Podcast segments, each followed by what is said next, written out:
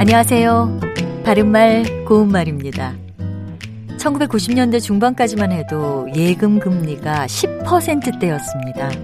그래서 예전에는 은퇴하신 분들이 금융기관에 목돈을 넣어두고 거기서 나오는 이자로 생활하는 것이 가능하기도 했습니다. 그런데 지금은 그럴 수가 없는 현실이지요.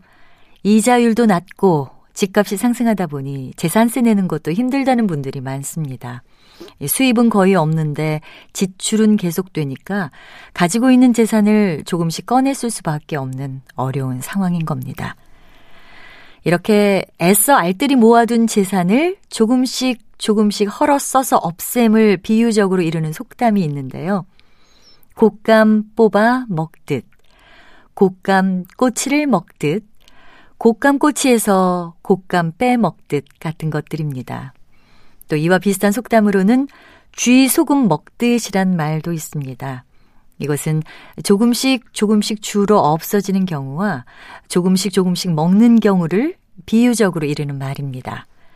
이와는 조금 다르게 쥐 면내듯이란 속담이 있는데요.